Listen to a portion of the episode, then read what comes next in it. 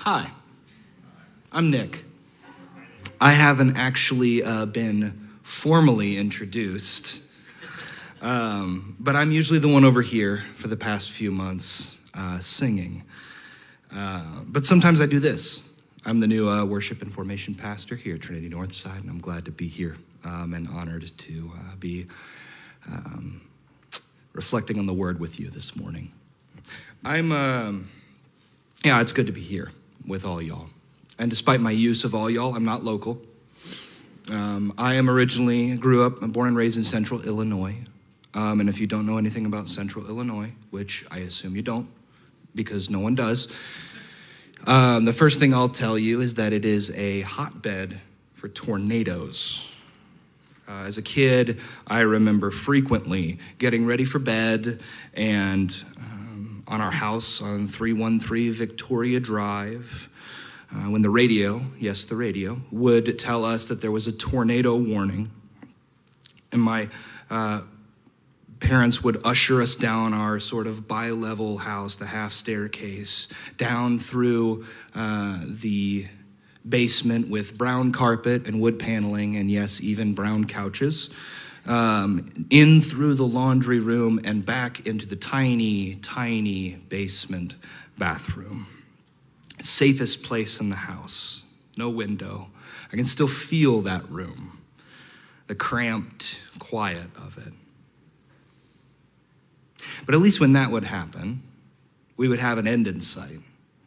Tornado warning issued for McLean, McLean County until ten twenty p.m. But over the course of the past couple years of pandemic, all of us have learned all too well what it means to have our doors shut and locked in fear, with no discernible end in sight. Two years ago, uh, we were living here in Atlanta in uh, a second floor apartment with two windows, uh, no direct exit to the outside. It was a large and, and very, you know, safe space to be hunkered down, and we were very grateful, but I definitely became accustomed to the claustrophobia that had us wondering whether it was still worth reaching out and clinging to the things that we cherished before we lived behind locked doors. It is here that the risen Jesus appears in our gospel text this morning, into a room where fear can be felt in the walls, where hope is in short supply. How long do you think these days felt? The disciples returning from that faithful Friday, maybe just a few at a time, to the same place, rehearsing the same story, spending their time torn between arguments and heavy silences, trying to find a way forward, all stuck in the same space, clueless about how to move on. Some insisting that they should just go back to fishing, and others saying even that is too risky at that, this point. It is here that Jesus suddenly appears and says, "Peace be with you." He reaches out his hands. He shows his side to the disciples. Not only marks of his passion, but now of his victory. He has passed through the worst that is possible. And so they immediately, they rejoice. And in case they were too shocked or confused to hear it the first time, Jesus says again, "Peace be with you." But now he continues. "Just as the Father has sent me, so I send you." Then he does something that uh, in our uh, COVID days might make us cringe a bit. He breathes on them. This action and his words communicate to them not just breath, but saying, just as God breathed life into dust in the beginning, Just as God breathed life into dry bones in the prophet Ezekiel, now I breathe upon you. You are being brought back to life. The same spirit that hovered over the void, over the waste, is filling your lungs, as we have already sung. And Jesus adds something that might seem a little odd, like a non sequitur. If, if you forgive the sins of any, they are forgiven them. If you retain the sins of any, they are retained. He moves immediately from the recreating spirit to their power to forgive. But this is exactly the connection the Apostle Paul would later make in his second letter to the Corinthians, when he writes, if anyone is in Christ, there is a new creation.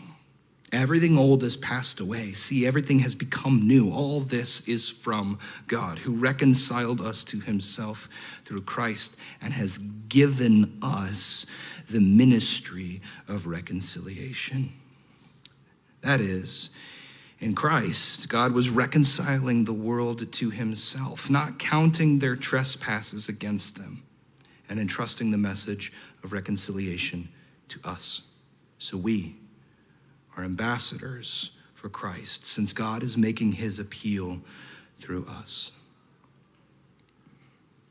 Since God is our life, our breath in which we live and move and have our being.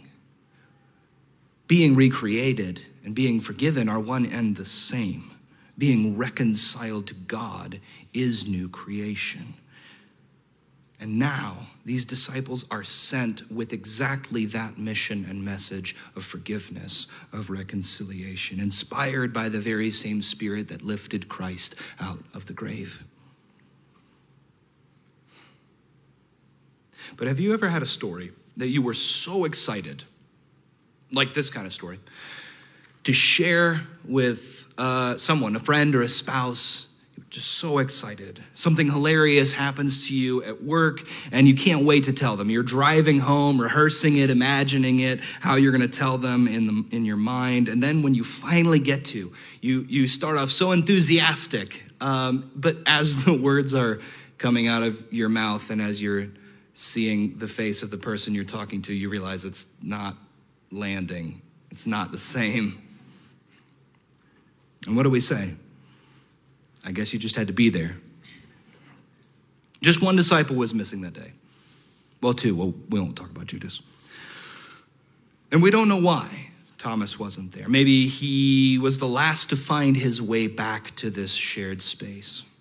Maybe he was the only one bold enough, willing to step out of the house. You know, sometimes Thomas gets bad rap. Doubting Thomas, we call him. The character cast as the skeptic or the cynic, the one among the disciples who demanded evidence. In today's world, maybe he's the atheist or agnostic or the one who walks away from faith. But what do we actually know about Thomas?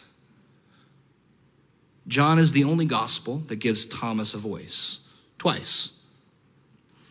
Two times, he steps into the foreground and speaks.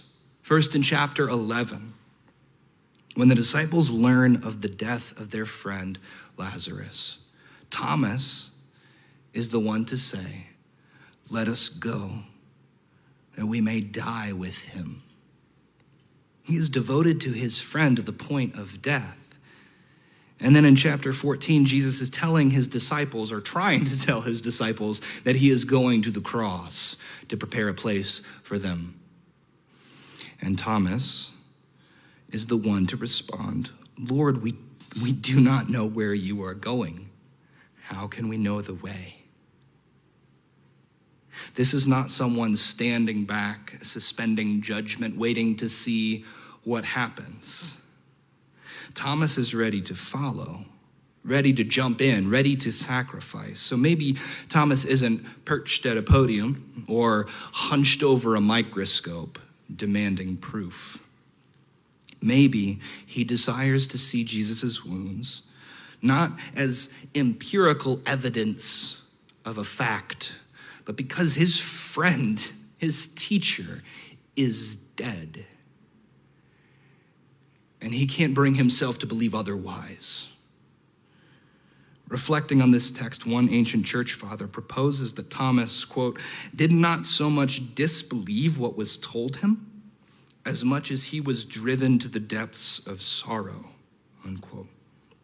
Maybe it was not cold skepticism, but grief that kept him from believing. It was too good to be true. This kind of thing doesn't happen. And he had already trusted and followed Jesus. And look where that got him, huddled hopelessly behind locked doors. And what now? Is he supposed to expose himself to that kind of devastating disappointment again? Uh, unless I can touch him again, knowing that it is the same man that I walked with, that I spoke with, I can't let myself believe. Or maybe it was the regret. This one so willing to die with Lazarus. This one so eager to follow the way of Jesus, like all the others, had left him. Last Sunday, Father John walked us through the story of Mary encountering the risen Christ in the garden and asked the question of why is she weeping? And concluded with how she saw the Lord. And the quote kept running through my head uh, from Saint Oscar Romero, that there are only, there are things that can only be seen through eyes that have cried. And today I wonder if it is also true, that sometimes there are things that can only be believed by hearts that have been broken, hearts even that have doubted. It is worth noting, too, that all the rest of the disciples had to see it to believe it, too. But a week after the others, Jesus takes the time, and he appears to Thomas as well. And he says again, peace be with you. He doesn't chide or chastise Thomas. He simply says, look, reach out and touch. See for yourself and let my peace be with you. Interestingly, the story doesn't tell us whether Thomas did, in fact, kind of dive into a full-scale investigation of Jesus's wounds in his hand and in his side. As our, uh, well, I had a, uh, oh, Stephen's going to pull it up for me. As our friend Caravaggio here depicts. We don't know whether this actually happened because immediately the words seem to come out of Thomas's mouth, my Lord and my God. And so we don't know whether he did something like what Caravaggio depicts or what I think of in... Um, in the movie Hook, when a little boy is tugging at this, the skin on the face of Robin Williams. Oh, there you are, Jesus. But either way, out of his grief, out of his regret, his doubt, Thomas ends up making a confession more clear, more complete than any other in this whole story. So much so that it seems that John's gospel is wrapping everything up in these moments, with Thomas's words, my Lord and my God.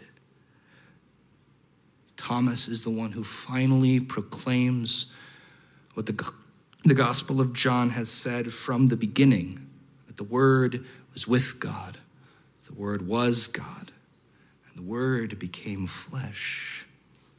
And here is that flesh, bearing the marks of crucifixion and victory, and they bear witness to that. And so just as John the Baptist, the forerunner, prepares the way for the reader prepares the way for Jesus to arrive, so also Thomas prepares the way for us to receive the risen Christ. With Jesus' words immediately after, "Blessed are those who have not seen and yet come to believe." Because here, the gospel writer immediately turns to the reader. These things are written so that you may believe, just as Thomas did. A story is an invitation for us to move from doubt and despair into trust and hope. A story is an invitation to see and feel those wounds yet visible above in beauty glorified, as we have sung.